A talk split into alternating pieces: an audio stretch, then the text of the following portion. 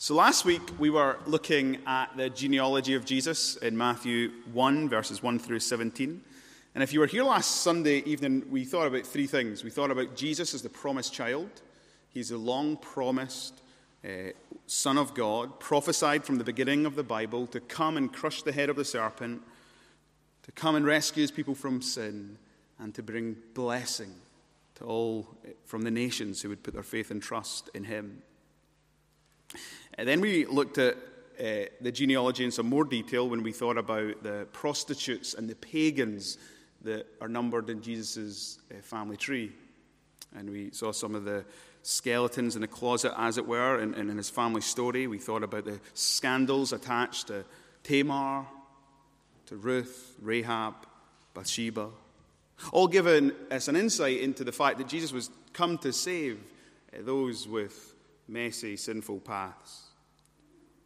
And then finally, we, we saw how Jesus was the son of providence. God preserved the line, the family line, the descendants of David, even through the exile leading to Joseph and Mary.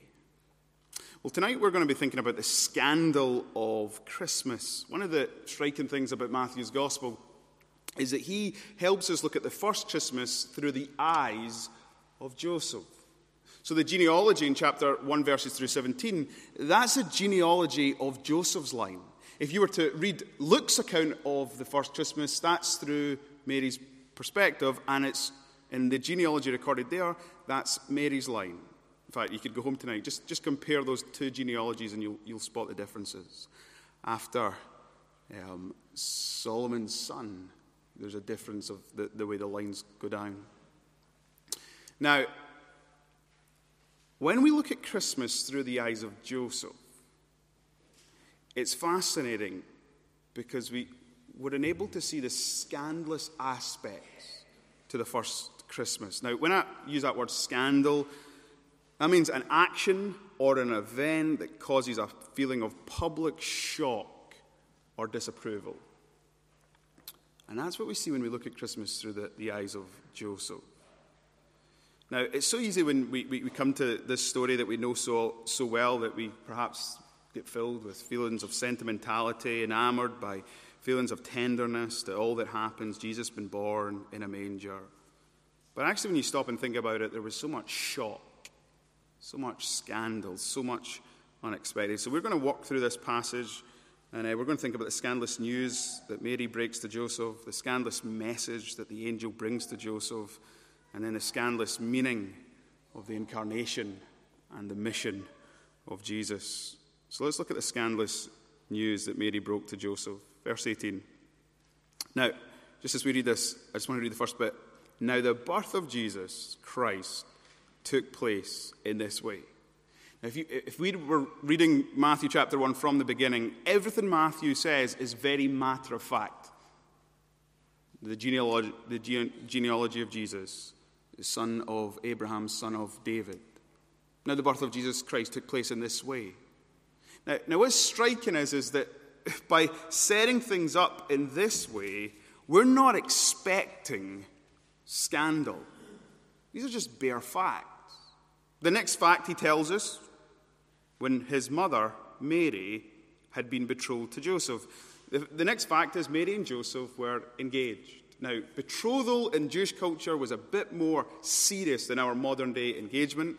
Uh, this morning we're, in, we're celebrating and reveling in the good news of Frederick and Iona's engagement.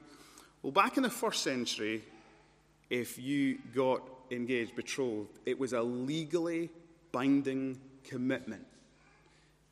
You'd live apart, you'd spend a year making preparations for the wedding. You, you made this agreement in the presence of witnesses. The only way for this agreement to be broken would be through unfaithfulness or death. Like it was as serious as, as marriage. So, so, so if we just want to enter into the story for just a moment, you've got Mary and Joseph, they're betrothed. Just think about that. That means that they're, they're excited. They're making preparations for this wedding day. They're, they're dreaming of living life together, spending the rest of their lives with one another, becoming one in God's sight. But look at what Matthew says next. Here comes the shock. Here comes the scandal. Before they came together, Mary was found to be with child. This couple who are dreaming of life together, filled with excitement, making plans, now need to have a really serious conversation. You can imagine Mary saying, Joseph, can you just sit down? I need to tell you something. Joseph, I, I don't know how to tell you this, but I'm pregnant. Now, the key thing to note is Joseph knew, obviously, that this child was not his own because they had not come together, they had not consummated their marriage. In one sense, they were unwed. And you can imagine the shock, the horror, the sense of betrayal. And Mary may have continued, Joseph, I need to tell you that, though, listen to me, please listen to me. An angel of the Lord appeared to me. He told me that as a virgin, I am going to give birth to a child. In fact, the child is the longed for Messiah. You can imagine Joseph just sitting there thinking, What? Have you lost it? Now, as Joseph processed Mary's news to him, the scandalous news that she was pregnant, we got to bear in mind they lived in a, a shame and honor culture. And everything about your life was always looked on from the outside of, of, of what it meant in terms of shame or honor. So if Mary has just said to Joseph she's pregnant, Everybody will know, and everybody did learn because they became the gossip of the Nazareth, that she fell pregnant before they got married. And that would heap shame on Joseph. And so Joseph's pondering these things. What's the, what's the right response in this quandary? And, and maybe that begs a question for you and I what do we do when our world falls apart? How do we respond? How do we behave? Just, just look at how Joseph responded. We read in verse 19, and her husband Joseph, being a just man and unwilling to put her to shame, resolved to divorce her quietly. You know what would have happened if Joseph had decided to deal with this as many a Jewish man would have. He would have gone to the elders at the gate. He'd have told them, My wife has been unfaithful. They would publicly try her, they would humiliate her, and then, in keeping with God's Old Testament laws in Deuteronomy, they would stone her to death for unfaithfulness. And yet, Joseph, being a just and an unwilling man, unwilling to put her to shame, resolved to divorce her quietly. I want you to notice this Joseph took the time to consider things. He, he didn't fly off the handle, he wasn't off savaging Mary's character to his friends. In the midst of a devastating situation, a scandalous situation, he took the time to consider what would be best for Mary. Why? Because he loved God. Because he loved Mary. And because, even though he was confused and heartbroken, and he didn't know what to do, he knew that the right thing to do as a man of God and a man in love was not to shame her. You know, there's many heroes I have in Scripture, but I think Joseph has got to be one of my real heroes. If you're a man here, right, if you're an aspiring husband, become like Joseph. He's one of the most unassuming, self effacing men we read about in Scripture. We, we, barely read about him, but when we do read about him, here is a man who lived to bless, please God and bless others. Are our actions born from a love of God, a love of others, and seeking to do the best for others. Don't forget Joseph's story. Now, if he was stunned, shocked, scan, scandalized by this news that Mary's brought to him, now think of the stunning shock he would receive in this dream when an angel appears to him with more scandalous news. We read there, don't we, in verse uh, 20, but as he considered these things, behold, an angel of the Lord appeared to him. And I love this. He's distraught, he's heartbroken, he's confused. We've just got an insight into his true character, and God's timing is perfect. In this moment, God in grace comes to Joseph with an angel, with a message. And, and this message corroborates what Mary's told him. She is pregnant as a virgin because of the Holy Spirit. Now, I just want you to see how this angel spoke to Joseph. But as he considered these things, behold, an angel of the Lord appeared to him in a dream, saying, Joseph. Now, we've just studied the genealogy of Joseph in the last week. Who was Joseph's father? Were you listening last week? Jacob. The angel doesn't say, Joseph, son of Jacob. The angel says, Joseph, son of David. Now, in this very title that Joseph's addressed with, he would have known that this is something altogether different. He probably had never been called that. Son of David. That's who he was. He was of the line of David. He, he knew that to a degree, hence the reason when the census is called, he returns to Bethlehem, the town of David. He knew that's where his family were from. That's their line. But this angel announces this to him because the angel is saying to him, Joseph, you're a son of the promise. The promise that God will bring through one of David's descendants, ultimately, the Messiah. You know, it's interesting. 17 times in the New Testament, you'll read that phrase, Son of David. And with exception of once here, it's to Jesus. Joseph's not a, a, small part in the Christmas story. We remember Mary, but here's Joseph, the son of David. His life was all part of the glorious plan of God. He was God's chosen descendant who would play a role in salvation history in helping raise and rear the Son of God. Now, look, look at what the, the, the angel says next. Do not fear to take Mary as your wife. Here's a simple question What would Joseph be afraid of in taking Mary as his wife? Shame. A life of shame. Take Mary as your wife. Everyone knows she's pregnant and you are not the father.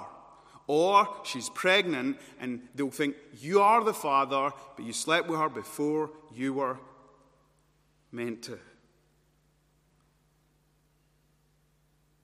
Public shame. And the angel says, Joseph, don't be afraid. Take Mary as your wife. Why shouldn't he be afraid to take Mary as his wife? Look at what the angel goes on to say. For that which is conceived in her is from the Holy Spirit. With this one line, everything that Mary said to Joseph, no doubt when she broke the news to him, is true. Here's the angel of the Lord saying it. There is no betrayal. There's not been a breach in their trust, in their marriage. No, God has appeared to Mary in an angel and told her that she's going to be the mother of the Messiah. And now there's an angel appearing to him, telling him the same, reassuring him, You and Mary are all part of the plan and the purposes of God to see the Son of God brought into this world. I was making this point this morning, just a slightly different point, that all of our stories are part of a bigger story. Your entire life is lived under the sovereign plan and purposes of God.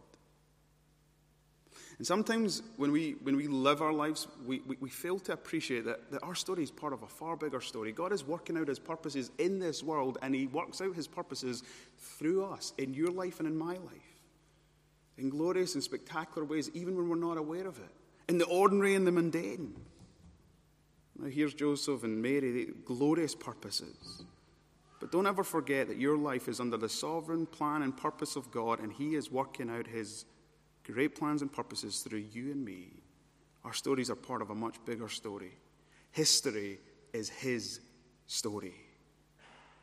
So, so here's the, the scandalous news that the angel begins to break to Joseph. Now he, he goes on and he says, You need to know the origins of Jesus. He'll be conceived by the Holy Spirit. Instead of something terrible, this is something wonderful. God, the Holy Spirit, will work in Mary's womb, the womb of a virgin, and the mysterious work of the Holy Spirit will bring a baby to existence, the Son of God. Twice in this passage, verses 18, verses 20, um, Joseph has told us the pregnancy originates in the miraculous and mysterious work of the Holy Spirit. That gives Joseph reassurance, confidence. This is God's doing.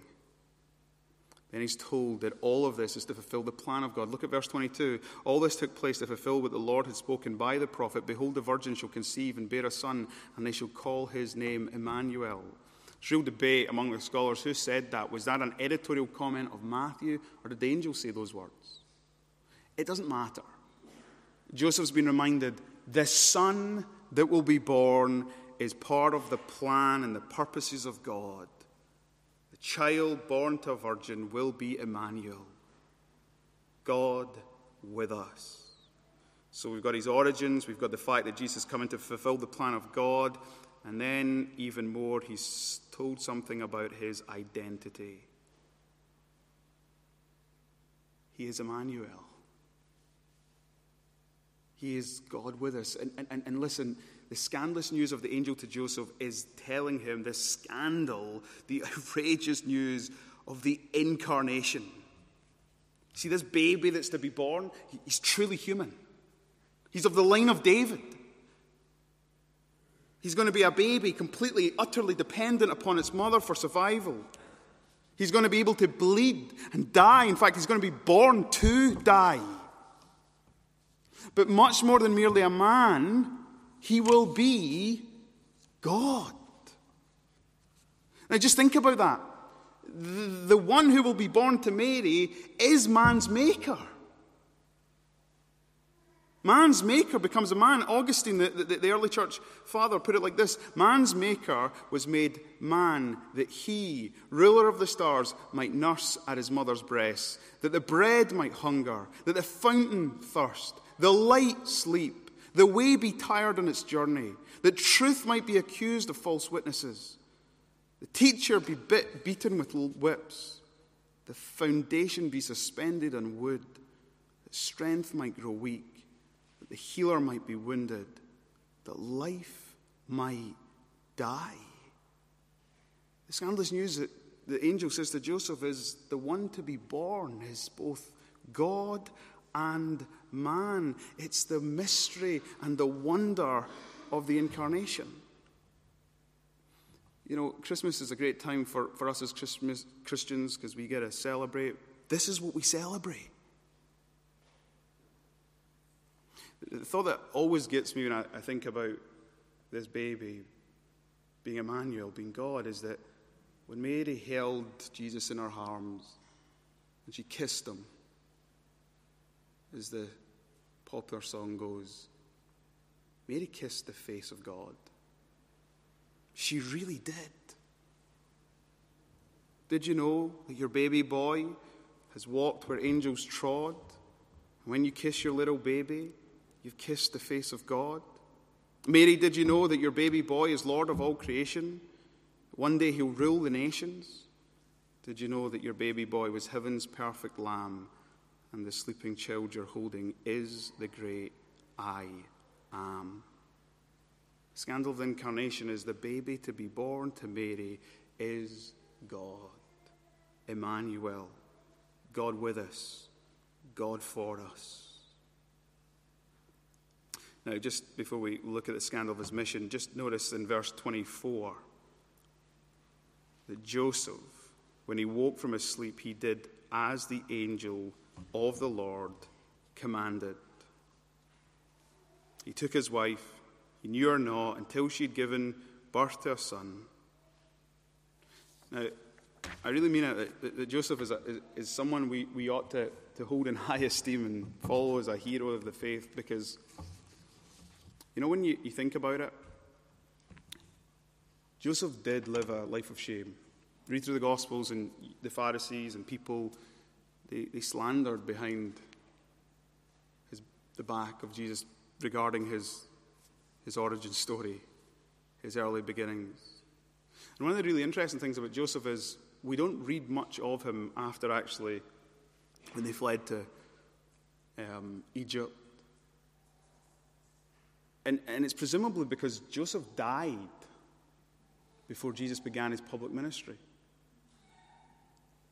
And so Joseph's purpose in the plans of God was to raise and rear Jesus in his early years, train him as a carpenter in his workshop, take all the insults, all the gossip, all the shame, all the while knowing in his head and in his heart what the angel had told him the son that will be born to Mary is Emmanuel, born to save. You know, Mary had the, the highest honor in, in, in, the sense of she got to bear the, the Messiah. But don't miss the final verse. Verse 25 Who gave Jesus his name, the earthly name? Joseph. He called him Jesus. And here we get the scandal of Jesus' mission. Back in verse 21, we're told by the angel, that the, uh, Joseph is told by the angel, Mary will bear a son. You shall call his name Jesus, for he will save his people from their sins. This is what Christmas is all about. It's all about celebrating the fact that God became man, but he became man in order to die, in order to save us, in order to take our shame, our guilt, our sin, the punishment, the penalty and, and this truly is scandalous. Like, just think about it like this What do you and I deserve from God? You see, this is what you and I have done. We have been unfaithful to God. We deserve public trial, public humiliation. All of our sins, listed, numbered, named, and all of our sins, we ought to bear the punishment and the penalty. The wages of sin is death. But here's the wonder of the mission of Christ He comes, He's born, Emmanuel. Not just to be with us, but He's for us. He, he, he, lives a life he could not live perfect. He dies at death on the cross to take in himself the penalty and the punishment we deserve, the shame, the guilt. He takes a public humiliation. He pays the public penalty. Why? To make you and I his bride. To wash us and cleanse us. To fit us and ready us for the marriage supper of the Lamb. It's a scandal of his mission. Jesus came into this world because he loves us. Everything he did was, yeah, to please the Father, but it was to bless others, to bless people like you and me. Amazingly embedded in the apparent scandal of the incarnation and the mission of Jesus is the audacious hope of our salvation. It's the most sublime truth of Christianity. Jesus came into this world so that you and I would never have to be publicly shamed, publicly humiliated, face a penalty that our sins deserve, but be the recipients of his forgiveness, his love, his life, his hope. And in the most beautiful way, it's all pictured in the story of Joseph. What a, what a, what a, what a perfect earthly father to give him. Someone who knew grace. I read this quote just this week and it just helped me meditate what Jesus came into this world to do. From the heights of glory to the depths of shame, from the wonders of heaven to the wickedness of earth, from exaltation to humiliation, from the throne to the tree, from dignity to debasement, from worship to wrath, from the halls of heaven to the nails of earth, from the coronation to the curse, from the glory place to the gory place. The scandal of the incarnation and mission of Jesus is one of love, outrageous grace, and marvelous mercy. And here's the invitation believe in Him, trust in Him. It's as simple as that. Confess your sin to Him, and know no shame, receive His righteous record. Don't know curse, no blessing forevermore, no life forevermore. It's a scandalous story of Christmas. Let's pray.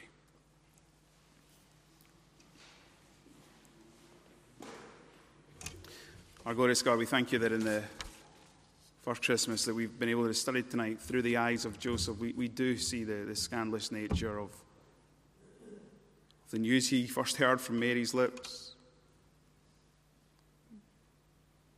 And then the news he heard from the angel's lips. Lord, we thank you that in your scripture you've preserved his story so that we can reflect. And it's not about him, it's about the son that you gave through his line for this world. And for that, we are so truly thankful for your son. We thank you that even as, we, as we've studied this story afresh, God, we pray that you would, in our hearts, put the awe and the wonder that is deserving of your Son, the Lord Jesus Christ. To think of him second person of the Trinity, becoming man in order to die that we might never die but have eternal life. Becoming man and taking in his body the punishment and the penalty that our sins deserve, taking the guilt and the shame. Oh God, we pray that you would leave us in awe and wonder, and even as we go into this week, we truly would be marveling at the truth and the mystery of the incarnation and the mission of Jesus. May the good news, may the joy of salvation be our strength. And may it be that which we seek to live out in our own lives.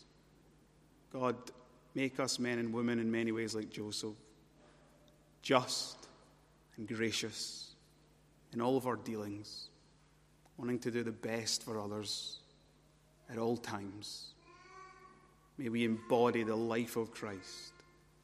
We pray this in his precious name of Jesus. Amen.